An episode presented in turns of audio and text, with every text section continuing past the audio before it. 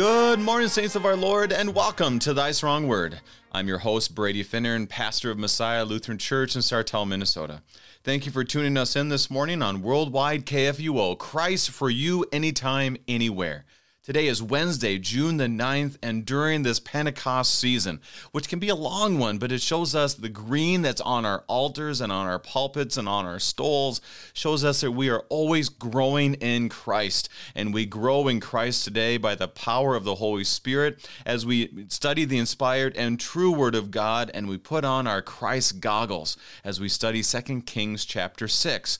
It's a wonderful chapter that I think we really should be reading more often. We have an axe head that floats, horses and chariots in battle, trouble from the Lord, or is it God's deliverance? We'll find out. The gifts are ready, ready for you. Thy Strong Word is graciously underwritten by our friends at Lutheran Heritage Foundation. Visit lhfmissions.org for more information, lhfmissions.org. To help us be strengthened by God's Word this morning, we have with us regular guest Pastor John Shank of Trinity Lutheran Church in Edwardsville, Illinois. Pastor Shank, welcome back to Thy Strong Word. Well, thank you. It's always an honor. Good morning to you. God's blessings to everyone listening. So yeah, yeah, I, I, I definitely look forward to going through this this text. I think it has many many ways of um, bringing encouragement uh, mm. strengthen us, and even maybe confronting us in our uh, our Christian silliness when we start looking for other ways to answer our our struggles when when the answer is right there in the Lord. Oh, that's wonderful. That's wonderful. It's a good point because as you read this, we can kind of segment it and just think, oh, that's kind of a fun story. Oh, look at that. Look at this. You know, this is interesting. But it really does. Um, Dr. Walter Maier, we've had him on twice as we've studied First and Second Kings. Um, and one of the beauties that he reiterates in his commentary in First Kings and is true in Second Kings. Um, actually, I can't wait till he finishes his second one because he's such a great resource. And he said, it, God God works in history. So First and Second Kings gives us history, but it shows it forms our theology. Um, helps us understand our theology of how God works. And today, I think that's true even more than ever before. But I wanted to highlight this, Pastor. There's been, as we talked the last time, that you had just received a candidate from the seminary. And uh, when is that installation and ordination happening? Yeah, our congregation is, is quite excited. There's a bit of a buzz uh, because uh, this Sunday, so Sunday the 13th, um, at 3 p.m., we have an ordination and installation of Jess Spearman as our pastor, and uh, and he'll be doing uh, campus work at SIUE. So if you have students going off to SIUE, we have campus ministry for the district. So it's a district-wide um, ministry that we have, and um, evangelism and, and and simply being pastor here. Uh, so yeah, so this Sunday at three, uh, ordination installation, which is just uh, very unique and doesn't happen every day. So um, uh, something for the congregation just to rejoice. And I, as I was saying to the church, this is something for us to rejoice in, not just as as as Trinity, but all these other pastors come in, right? So we get to see that Trinity isn't alone. We're part of this whole. The church gets to come together, and and the church gets to see God at work, and, and the church gets to to see God place a man into the office and work through the office to, to feed His people. So, yeah, it's definitely an exciting, rejoicing uh, time for us.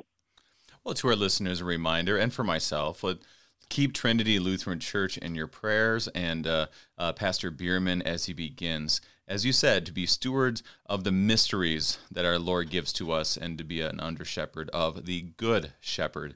Now, uh, one reminder I have of ordination and installation is you know you, you get gifts and you get a lot of cards and people are congratulating you one of the things i remember the most is that someone gave me a, a few donuts uh, for my ordination. So, just a reminder to those who are Trinity, get some donuts for your pastor. He's going to remember it for years. At least I would if I was him. So, anyways.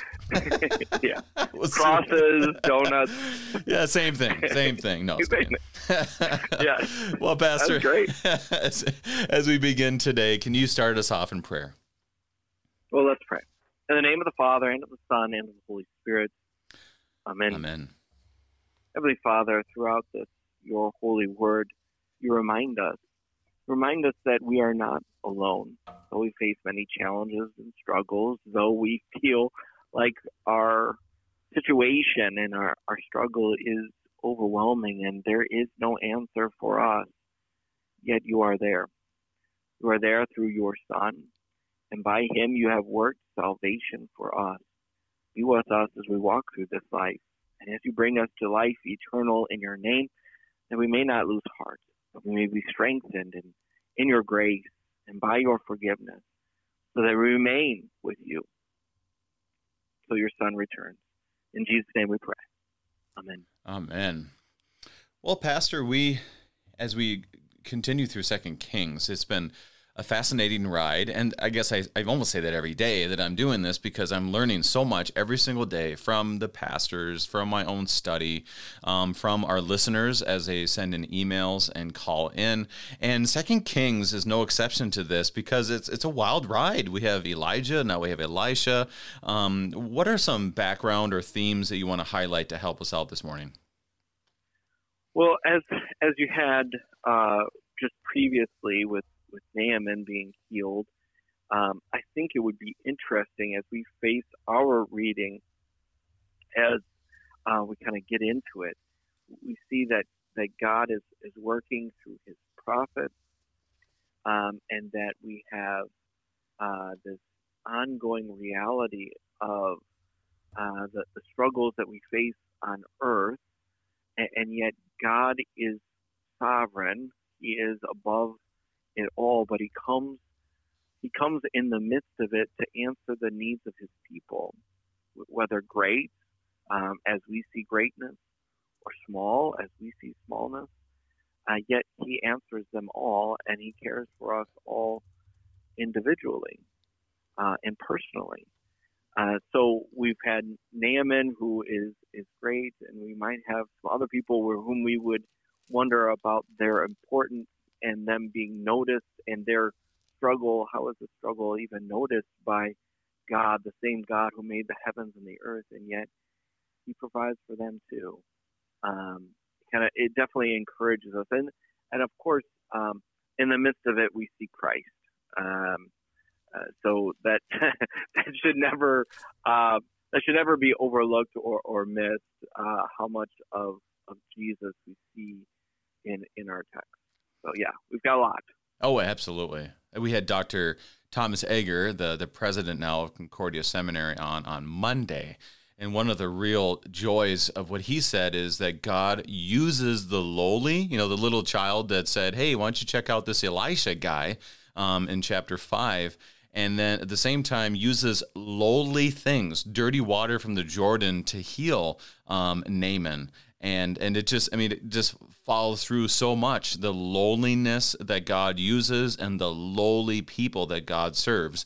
And i think that really rings true exactly what you're saying for today as well. And obviously at the end of it who do we see but jesus himself? Anything else before we get started? No i think i think that's a good place to start. All right. Well, let's open up our Bibles and get started. And reminder to our listeners, we'll be reading from the English Standard Version of the Holy Scriptures, 2 Kings chapter 6, and we'll read the first seven verses of the book today. Now the sons of the prophets said to Elisha, See, the place where we dwell under your charge is too small for us. Let us go to the Jordan, and each of us get there a log and let us make a place for us to dwell there. And he answered, Go. Then one of them said, Be pleased to go with your servants. And he answered, I will go. So he went with them. And when he came to the Jordan, they cut down trees. But as one was felling a log, his axe head fell into the water and cried out, Alas, my master, it was borrowed. Then the man of God said, Where did it fall? When he showed him the place, he cut off a stick and threw it in there and made the iron float. And he said, Take it up. So he reached out his hand and took it. When I read this, Pastor, it kind of reminded me of those few times in my whole well, my whole life where you borrow something of somebody and then you break it. And then you're kind of like, boy, where was my Elisha in those days, right? so what what are these yeah. verses telling us today? Um, yeah, we we have um, many different things. You know, we've got uh, the sons of the prophets.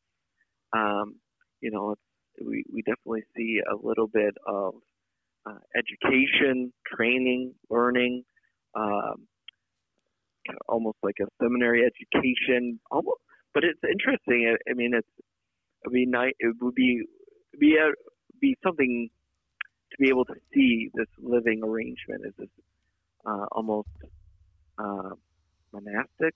Mm-hmm. is it is it uh, are they giving up uh, worldly possessions? Are they how are how are they doing this? But you see their constant interaction with the world. So it's not like they're shunning the world. So it's not monastic in, in that sense, but it's communal. Uh, so it's very that's very interesting to mm, me. Mm. Um, and, and, then they have their problem. There, uh, it appears under Elisha, uh, there's been growth in the tutelage uh, of these um, uh, sons of the prophets, and so now they need to to expand. Uh, and as they do so, we we have that struggle. Um, I think they're, you know, it, when I talked about and Naaman, and and then maybe with the king, it would seem like those two storylines with Naaman and then and then the king of Israel, which will be coming up next. It seems more um, obvious that, that God would pay attention, that God would care, that God would take notice of generals of armies of of major nations of, of the world or kings, of course. Mm. Um, but this is just a lowly poor man um, and yet God takes notice of his need and supplies it. Like he, he cares for him individually, and I, I think that's that's something for us to to recognize that God is not. Um, I think we sometimes over um, personalize, personify. You know, we we make him human so that he would just be too busy. God's not too busy. That's like to limit God, and He's limitless he's he, time is something under him, um, and so uh, we we should never uh, should never be uh, outside of, of, turning every care, every concern over to the Lord in prayer. That's not exactly what this man did. Uh, we have examples uh, throughout the chapter of problems that that can be and are answered in, in God uh, but they're not seeking the Lord. Uh, so our problems, we should turn over to the Lord. I had had some car trouble. We we just returned back from a uh, week and a half in in Florida, and mm. on our way home, our car broke down, and it's so easy, right, to start thinking, okay, this is what we need to do, and this is what we need to do, instead of pausing and and, and turning it over to the Lord in, in prayer. Um, and it, when we do, it's not just because we think God is some genie and where He will grant us wishes, but we will also see how He's already cared for us in the midst of. I mean, it could have been so much worse. It could have been deadly for us. Mm-hmm. But in the moment, I'm thinking of, of my inconvenience instead of missing the reality of His protection. Uh, he He protected us in amazingly God only ways um, if I would have only taken the time to realize it in pause, uh, in reflection, in the moment. Uh, thankfully, over the next couple of days, we've been able to, to, to, to see it from a different perspective. Um, but here, the Lord provides. And, and I think we definitely can see um, Christological uh, reflection in it too. That, uh, yes, there's you know, this wood is thrown into the water and and the iron floats. So God's grace is is greater than because iron doesn't float. I mean, like you don't mm-hmm. have to mm-hmm. be a genius to know that. I'm not a scientist. Yeah. don't pretend to be one. Uh, but that's just what we know. And yet, His grace is greater than the natural order of His creation, which shows us that He is over these things. And and the reality, I mean, my, my mind is just running here because, you know, the reality of, of the wood being baptized, you know, it's, it's in the wood that he overcomes, uh, and, and that which is drowned is, is raised up. And hmm. yeah, there's just a lot, lot there. Right. What do you see? And it happens in, in the, in the Jordan, no less.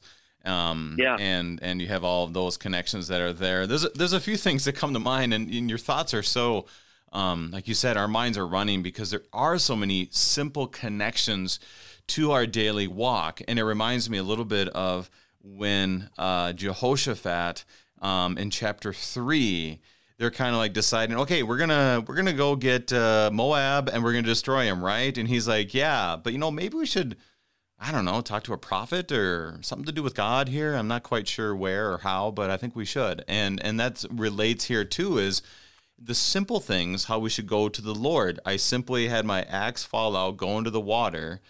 And like you said, I simply had my car break down. And our natural reaction is, okay, let's go through my list, get out my AAA card, and start freaking out because of whatever the reason might be on these darn American cars or something like that. When we might be praying and knowing that God's going to see us through this, especially for the sake of our kids and our family and everything else. But it's so easy just to get so caught up that we just simply don't take it to the Lord in prayer. Um, and God does a miracle, you know, makes the iron float. It reminds me of Peter. Peter, he says, walk on water, and his name literally means rock. I mean, God is trying to prove something here to show us that he can even work in the midst of those moments, and he'll work in our life as well. So here he is. He gets it back, and he keeps this man from debt.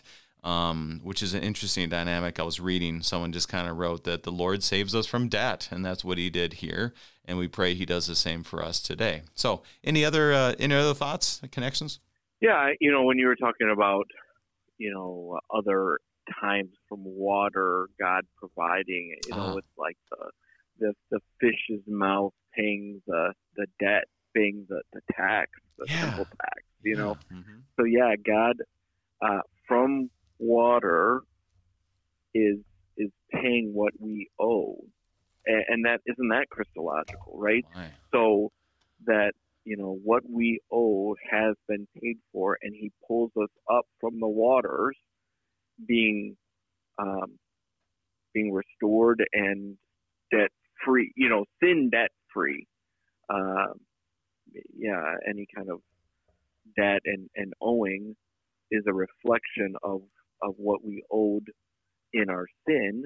You know, we can definitely make that theological connection, but here now it's it's an eternal debt has been paid as we've been lifted up from the waters, and that that that impossibility of an axe head being lifted up and, and coming up to to the to the top and and floating. There's also that impossibility for us who are dead to be raised up.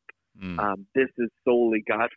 You know, no one can uh, I mean, there's been uh, little jokes. I was reading different commentaries, little jokes about others who have kind of like write some natural reasons that he like, uh, you know, Elisha, you know, put the the stick through the the the axe head and, and then pulled it up. It's like, well, then it can't be that deep. You know, reach your hand down. And, you know, it's like they're like basically making fun of these people who try to find natural answers to only something that God could have done mm. um, and the miracle of it all. And, and uh, you know, us who who are totally lost in our sins and need not just to be dusted off and, and but we need a full resurrection. Um, this is only something God can do.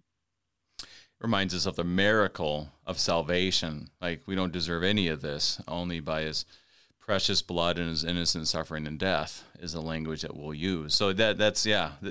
Like let me tell you this about the possibility of an iron floating and let me tell you about the impossibility of me being able to be saved, which is done only by the grace of God. So this yeah. this is And there good, was some talk there was some talking about how like uh, there's connections to the Lord's Supper too, right? Mm-hmm. That you know, if if God can have this control over um, natural uh, order of things.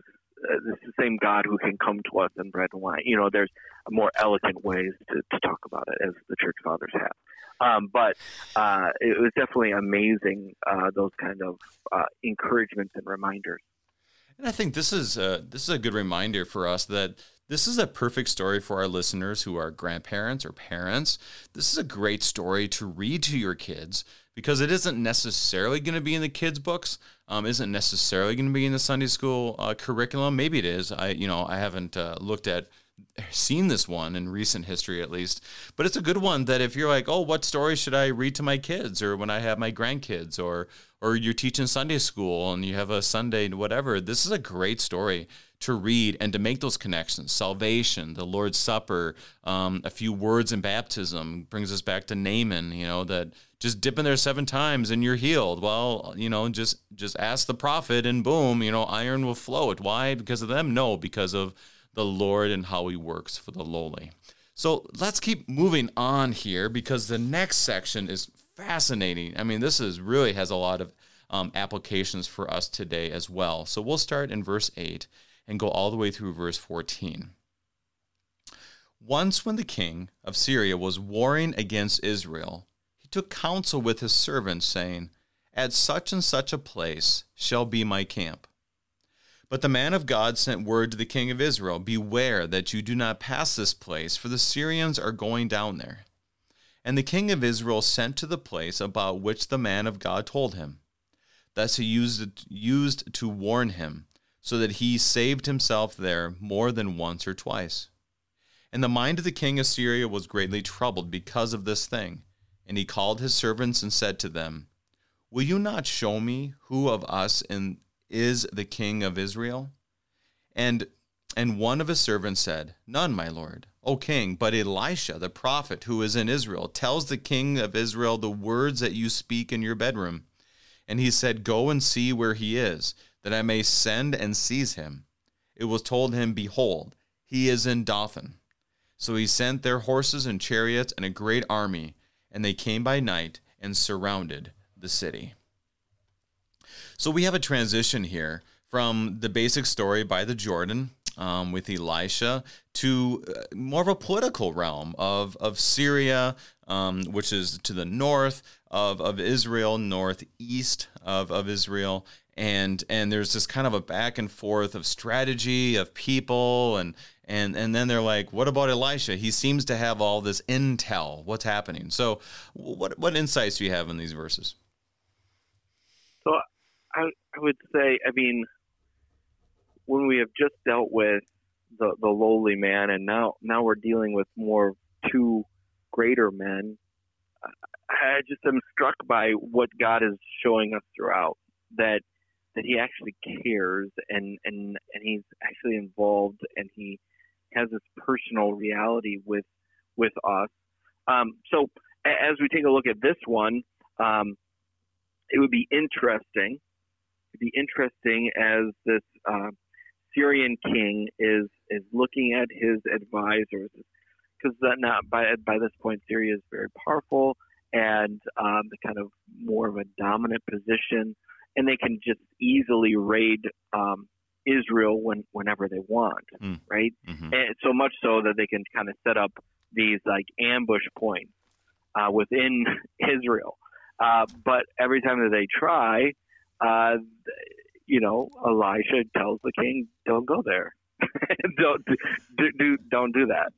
Um, so it's uh, obviously there must be a so the king thinks obviously there must be a spy, and so he gathers up his generals, leaders, advisors.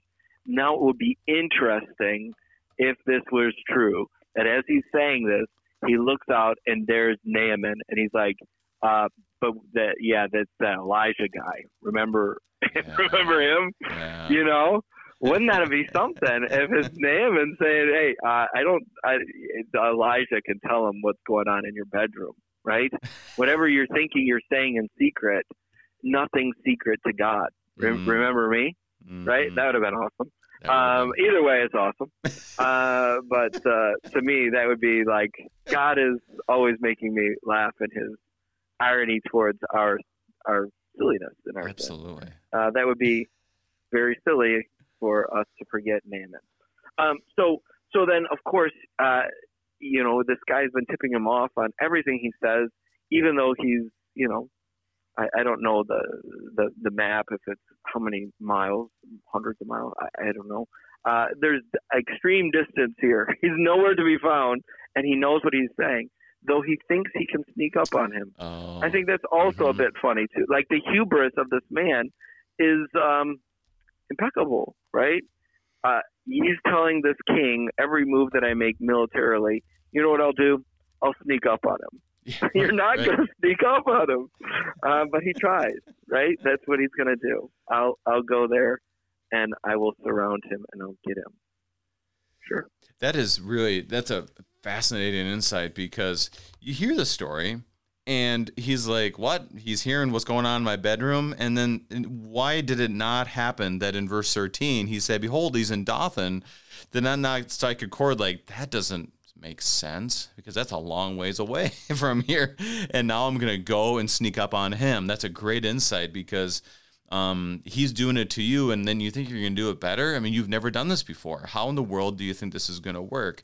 Um, but definitely, there's a there's a there's a strategy here only if God would have included Naaman in this story, like you said, that would have been phenomenal, but he didn't, even though it's kind of fun to think about.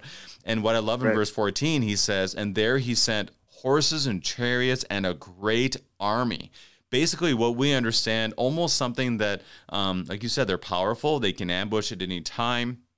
They think they're invincible, and there he sends what we can see. He, he sends what, what what we perceive to be the powerful. But once again, the focus here is that God works um, for the lowly and in lowly ways or ways that we cannot see. So definitely everything's stacked up against them.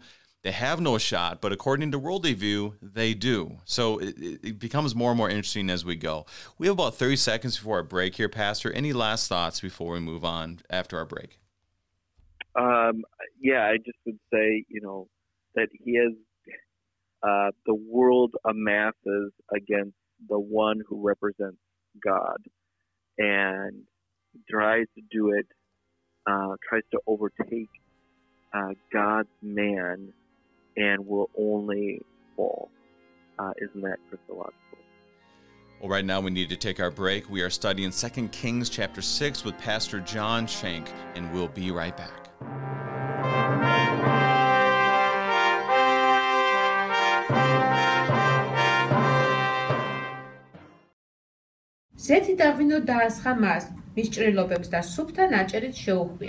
This is the voice of a mother in the faraway country of Georgia reading to her six month old son about Jesus from a Bible storybook written in the Georgian language. The child's Bible was given to her by the Lutheran Heritage Foundation, and the Holy Spirit is working powerfully through your support of LHF to make events like these happen every day.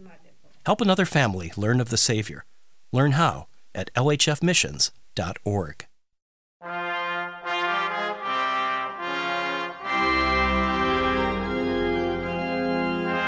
And welcome back. We are studying 2 Kings chapter 6 with Pastor John Shank of Trinity Lutheran Church in Edwardsville, Illinois. And as we have continued on, we see a powerful uh, king of Syria um, having a strategy. We see Elisha kind of taking him toe to toe or uh, heel to, not heel to heel, toe to toe, or nose to nose, whatever you want to call it. And now they're like, wait, how does he know so much? They're ready to attack how the world would attack with power, um, with more people, and to exert uh, exert what they have in order to take the other people down. But God has other plans. So before we move on, Pastor, I want to make sure that we're on the same page. Anything else you want to highlight? Yeah, I would just say that when Elijah responds and wh- how he's been responding, um, it's not in like manner, right? He mm-hmm. hasn't been try. He doesn't go to strike down. He doesn't say, "Hey, he's coming here. Uh, let's go kill him," or or whatever. He doesn't just to, to, to it, it messes up every plan. He he stifles every evil plan that he makes. Mm. Um, and here he's coming out against him, and, and uh, Elisha doesn't say, "Go get my sword." We'll have to see what happens. Um, he is just at peace in in in God. What appears to be something where he would be anxious and getting excited, he seems to be.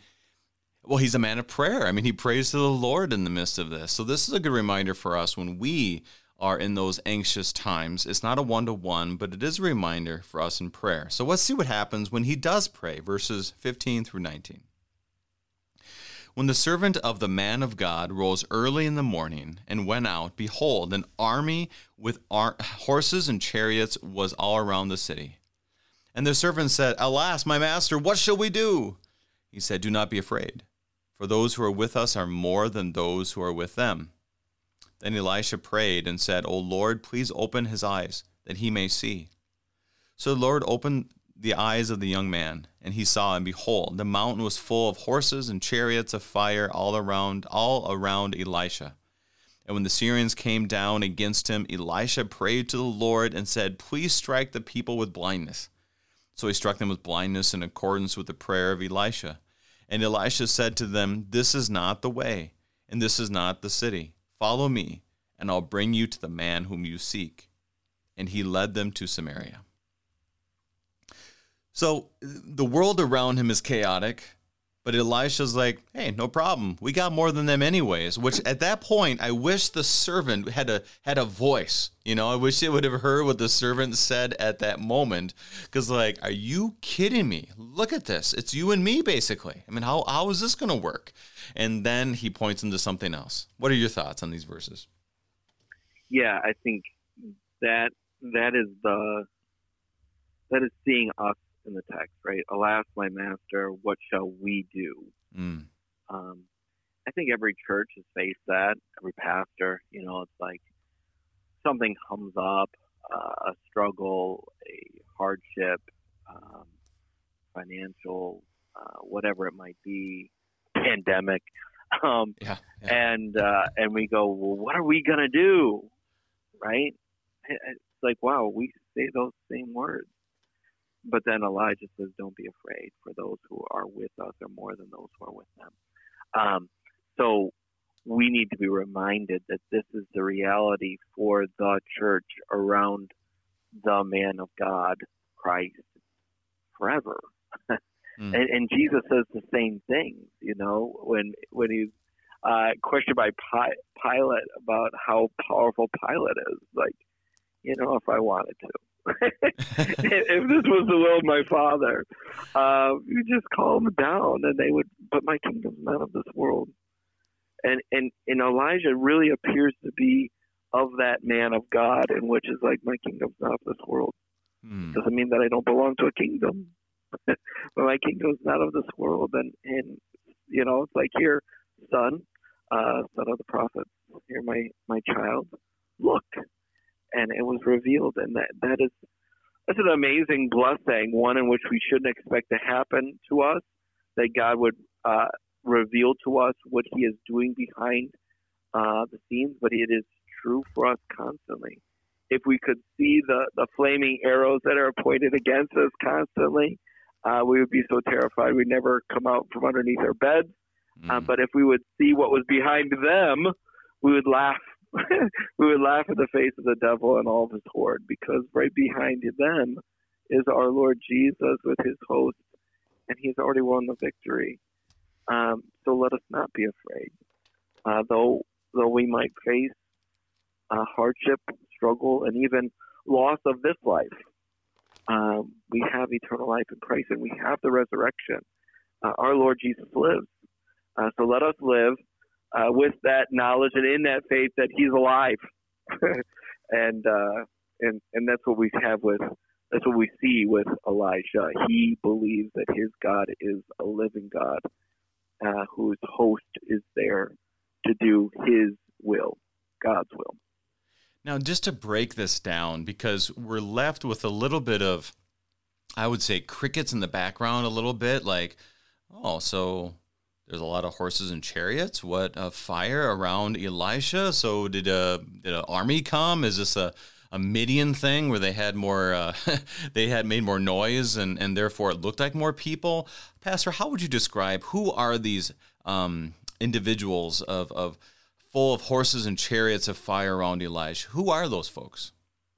Yeah, I would say this is uh, unseen to uh, the Syrians uh, and, and host it has to be revealed only by by faith. So this is an, a spiritual army, an angelic host, um, and that reveals God's own name, right?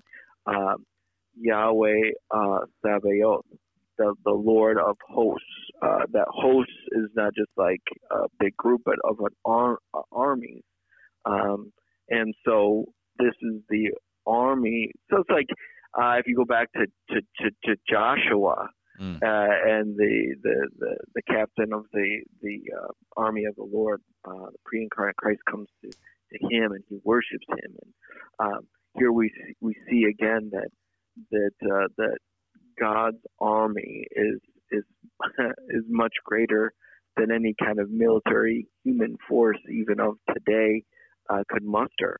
Um, and then how God answers this uh, is so amazing. So He doesn't just He doesn't just wipe them out. Like we even see grace towards them in amazing ways, right? He just blinds them. Uh, it's it's like uh, it's like what we see with Saul. Mm. Uh, so Saul is coming to wage war against uh, God's prophets, uh, God's people, and um, he is blinded.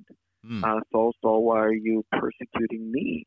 So when he, they are coming to persecute Elisha, in reality, they're coming to persecute Christ. And uh, so they are blinded, and that is God's mercy. Um, he just wiped them out, um, but he didn't. Uh, and, and, what he does is uh, quite amazing. That is, and I'm I'm wondering about this connection for us today because you got to be careful. You don't want to say, by the way, right now you're surrounded by hundreds and thousands of horses and chariots of fire all around us.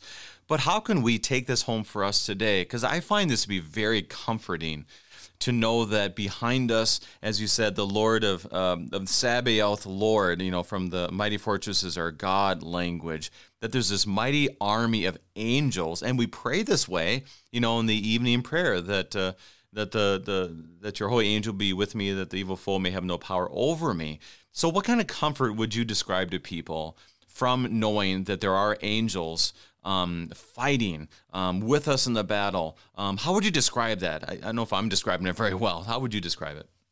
I think you are. I think you are. And I think, I guess the negative uh, thought would be, uh, or our sinful thought would be, they're all around us, therefore I get to do whatever I want, and they'll uh-huh. always like, like no, they're not our army. They're army of the Lord, and they're here to protect His children. That doesn't mean that we need to be reckless, careless, uh, you know, jump off from the pinnacle of the temple to prove that God is really with us. Um, he is with us, and I don't need to prove it. He proves it to me all the time.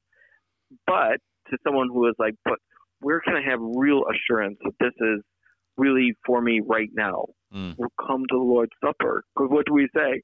With angels and archangels and all the company of heaven, all the host of heaven is here. So we do have a taste of heaven as we're entering into the presence of Christ who is with us in this meal. And as he comes, we, we are passing uh, through uh, myriads and myriads of angels who gather around in festival as we receive the salvation of our Lord. So if you want to say, yes, it's right now, right here, they are with us, uh, just come to Lord's Supper. Ah, uh, yeah, there's that great meme that I I saw where you just showed a, family receiving the Lord's Supper and worship, and it said below it, "This is what you see." And then it had a picture of the whole host, you know, of the Lord and all the, the angels and so forth singing and, and, and, and surrounding the altar and said, This is what's actually happening. And I thought that was a, a, good way for us to see that in our text, but also how it applies to us today. Like you said so well, in the Lord's Supper when we are surrounded by the angels and archangels and all the company of heaven. Any, any, any yeah, mega, mega, mega churches have nothing on the divine service, right? that the meager gathering, as what we call meagerness of uh, of uh, 15, 20 faithful members coming up uh, to receive the Lord's Supper. Um, the host of heaven, the host of heaven, are gathered with them with, with angels and archangels. Um, yes, heaven and earth has come together in Christ Jesus. Uh, if we could just believe it. Right, right. And that's a good reminder for us and, and, and for our listeners and for us as pastors is to, to be able to teach that, to think about that when we go for communion. I know it's been really hard the last 16 months because there has been a major concern. How do we distribute the Lord's Supper faithfully? How do we care for people faithfully um, while keeping them safe?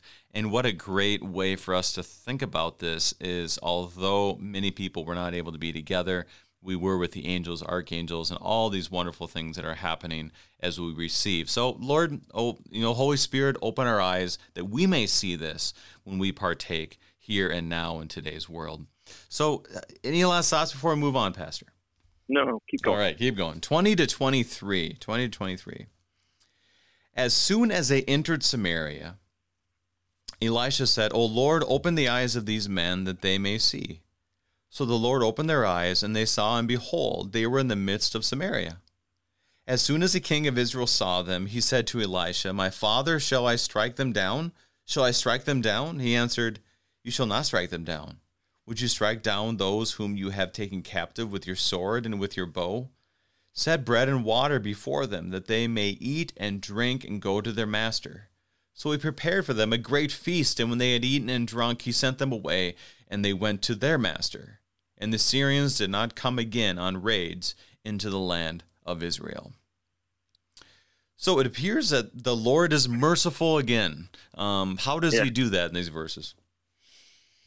Yeah, so they're they're blinded and then they are are guided into the city and to the one whom they wanted from the beginning.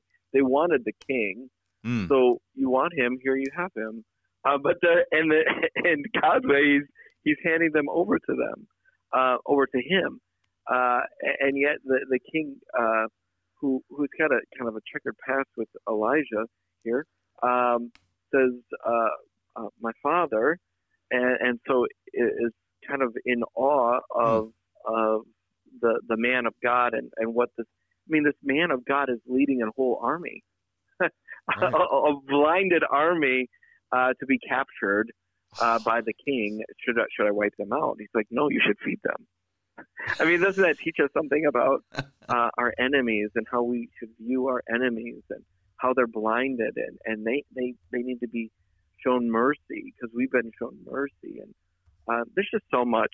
Uh, like you said, teaching our children. Uh, this is also an amazing lesson to teach our children Mm. about humility and mercy and grace. Um, yes, we could lord it over each other, uh, especially when the sins of our neighbors have been exposed. Their sin has just been exposed. We could laugh in their face. We could expose. We could, uh, you know, try to, uh, you know, w- win the day in a very um, kind of general way. Uh, but here, he's like, no, feed them. I give them something to drink and send them back home. Uh, so there's just much for us to learn about um, how God treats us, how He's merciful to us, and and and in the end, how miraculously He gave them victory. And it tells them, you know, the the king asked twice, "My father," and like you said, there's a respect there. There definitely is a. Uh, um, he sees him as a man of God. There's other parts where they say, "Well, the Elisha there, he has the word of the Lord." I think it was Jehoshaphat was like, "Oh, he's he's a word of the Lord guy. You know, we want him." But here he speaks to him very reverently, and then he asks them twice, almost as if I don't really want to strike them down, or maybe I do in my heart, but I probably shouldn't. What do you think? And he asked him twice, shall I strike them down? Shall I strike them down? And you said it so well that that was not really the question. I mean, this is not the right question. The question is, how can we serve these people? And it brings us back to Jesus and, and when he talks about loving your neighbor or loving your enemy, you know, and turning the other cheek type of language. And and not only that, but you're gonna feed them. You're gonna give them not just bread and water like we would give, like you have this old vision of a jail or something, you know, like bread and water, and that's all they have. It says here that they, they prepare for them a great feast. It was not just a little water and little bread, it was a great feast. And so they had had their fill and moved on and according to what it says, never came back as far as for a raid. So it, it is a it is a great reminder of I guess killing them with kindness. I don't know how, I don't know how you describe it, but definitely God's mercy that we are to extend other people. Other thoughts? Yeah, I think um, I think we have this picture of blindness, right? So we had the blindness of the the army of, of Syria that they were blinded, but also this king is blinded in his own way Mm. uh, because God has already given you the victory. like, put down the sword. the The battle is actually already over. Do not understand that these people have just surrendered? and he's so he's just blinded to the truth of what has happened, and he needs the word to teach him to reveal to him what God has already done. And he's like you could see this playing out in real life. Like here's the army, and you're like, okay, let's go get our guns, let's fight. And it's like, no, it's already over. What? it's, it's they're they're they're surrendered. They surrendered. We didn't. God did it. God did it. Okay, let's. And so the feasting is a feasting really in honor of God. Both of these armies have to come together to honor God's victory. And isn't that something?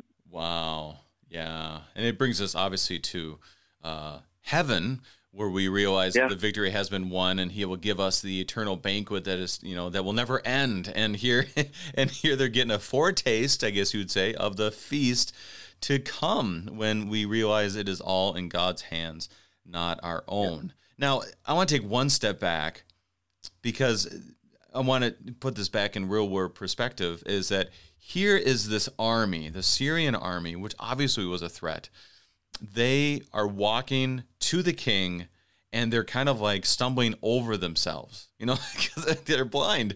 And so here yeah. they are going, and just imagine the feelings of what's going on through everybody's hearts. Because there's probably people in the community seeing these guys come in and they're afraid, but they're not afraid. And they're looking at Elisha and looking at others. I think about all of those things. How could people not yet? Um, want to worship the Lord Yahweh after they see all of this happen, let alone the feasting, let alone the um, um, the reality of the Syrians leaving without any issue. I mean, just a just quite the sight to see of God's glory and how He works. Not in a lowly way. This is a pretty powerful way that He worked among God's people. So, any that was my, one of my thoughts. Any other thoughts? Yeah, no, it's good, and it it's right. Uh, though we continue to have these kind of struggles too, where we have these cycles, and we're going to come up to a new cycle in which we in which there's a lot forgotten, right? Yeah, yeah. So let's let's keep moving on here. We'll do verses 24, and we will go uh, to 31. Afterward, Ben Hadad, king of Syria, mustered his entire army and went up and besieged Samaria. And there was a great famine in Samaria as they besieged it, until a donkey's head was sold for 80 shekels of silver, and the fourth part of the kab of dove's dung for five shekels of silver. Now, as the king of Israel was passing by on the wall, a woman cried out and said, Help, my lord, O king. And he said, If the Lord will not help you, how should I help you? From the threshing floor or from the winepress? And the king asked her, What is your trouble? She answered, The woman said to me, Give me your give your son that we may eat him today, and we will eat him my son tomorrow. And so we boiled my son and ate him. And the next day I said to her, Give your son that we may eat him. And she has hidden her son. When the king heard the words of the woman, he tore his clothes. Now he was passing by on the wall. And the people looked, and behold, he had sackcloth beneath on his body. And he said, May God do so to me and more also, if the head of Elisha the son of Shaphat remains on his shoulders today. Now, there's a lot of complexities to the story. There's a reason why this is not a Sunday school story. So how would you want to break this down? Right. right. Yes. Yeah, there there is some areas of uh, maturity here, and it is good for us to understand that that God's word is is real and real history. Not everything that's going on in history, I reveal all of that to my children of all different ages. There is some time uh, of growth and, and struggle. So, um, yeah, I, mm. I, would I would agree with you on that. Not not every narrative is uh, is one for our smallest children. Um, that would definitely give me nightmares hearing oh, about gosh, uh, mothers eating their own children. Um, mm. it, but it does reveal to us uh, of mature age um, the real struggle of sin and why why is God allowing these things to happen, well, that is within their hearts. Something that is hopefully beyond our comprehension is something that they actually did. Um, hmm. so why would God allow evil? Well, um, they're pretty evil. Uh, why would God allow suffering? Well, this is pretty much the worst thing I could ever imagine. Yeah. um, and they're willing to do it, and now fighting over why why is she not doing it? Um, Mm. so yeah, I, I think even in that we see grace and mercy uh, because if it was probably us, we would just wipe them off the planet, um, and, and and maybe justifiably so. Uh, but uh, here, God is amazingly beyond my comprehension, long suffering with His people, and He will yet again, as you will go into next chapter, uh, provide an amazing His own way of doing it, solely by His own activity, um, salvation, uh, lowercase s, uh, for His people. And this is where you hear you you understand in a very small sense that the famine had to have been pretty bad. Because Yeah. you know, they're selling dung, they're giving donkeys heads, they're doing all these things. So things are really bad. Syria, who they say did not raid on Israel, and I don't want to get into that too much. Um, but but to be it said is probably a different time and a different situation that happened here is that Right. Syria's there, they're fighting, um, and now things are so bad that they're even um, eating their children. Um, and Yeah. we see how bad sin can be. This isn't just a Walking Dead episode. This is a this is a real world situation, and and now um, it's for them to come to the Lord in repentance. Now, I, I really do struggle sometimes in how we look at this and how we're supposed to see this. How would you summarize this to someone when you read it and, and what it means for us?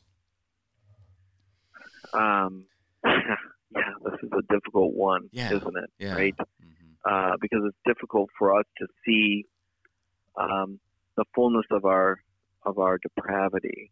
Um, I would I would say that the beginning it's much like what we have with Joseph, and after Joseph, the, the coming generations have forgotten how God used Joseph, and so then they turn to mistreat God's people, right? Mhm. So after that king who's like, "I'm never going back there. This is this is unworkable." Like that the God, the God, is with them.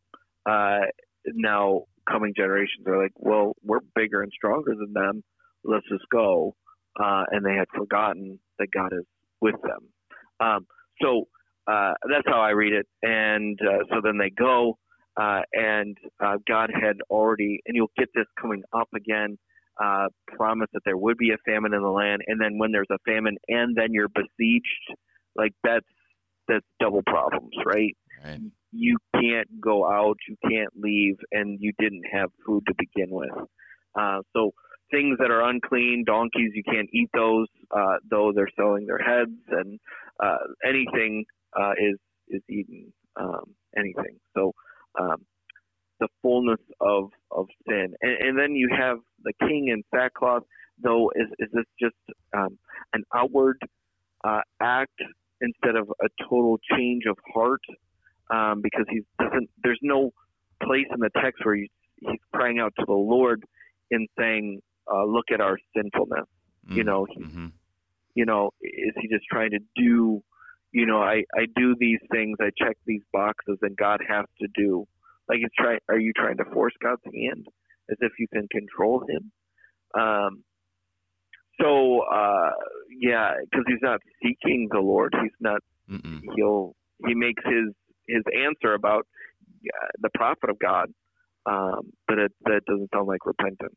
No, not at all. And that's what's very difficult about this text, which makes us realize that we all fall short of the glory of God. And like you said so well, like if, as iron can float um, with the Lord, that's our only chance when we think of salvation. Um, so let's keep moving on to the end here, 32 and 33, and we can wrap it up as we have about three minutes left.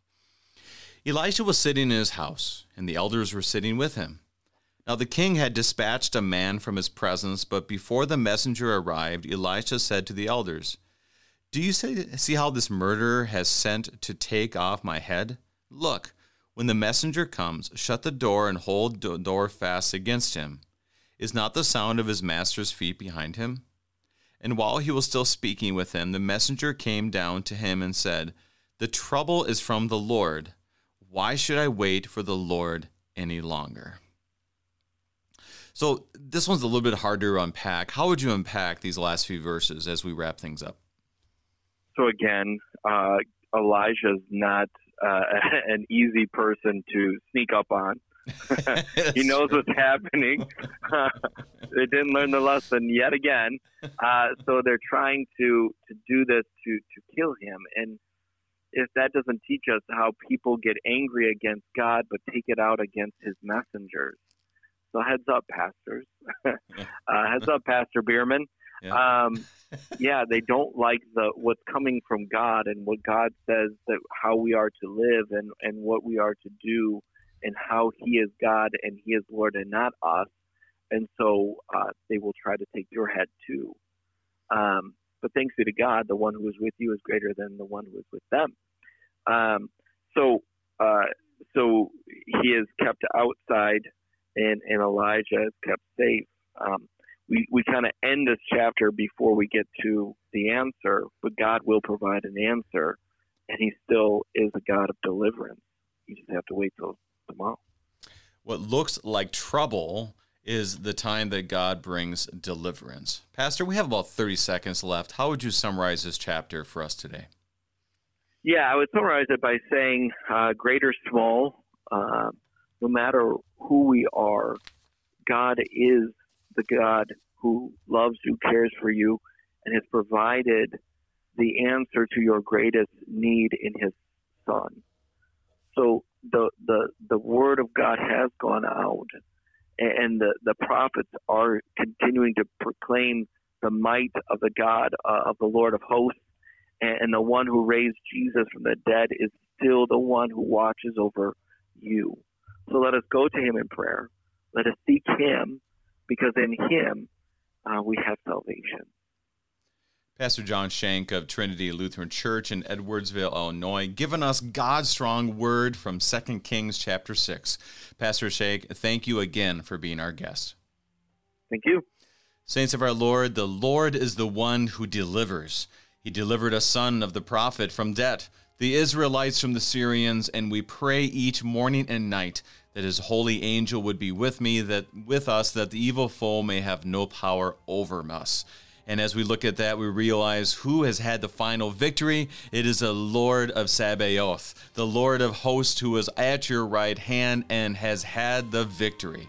I'm your host, Brady Finnern, and pastor of Messiah Lutheran Church in Sartell, Minnesota.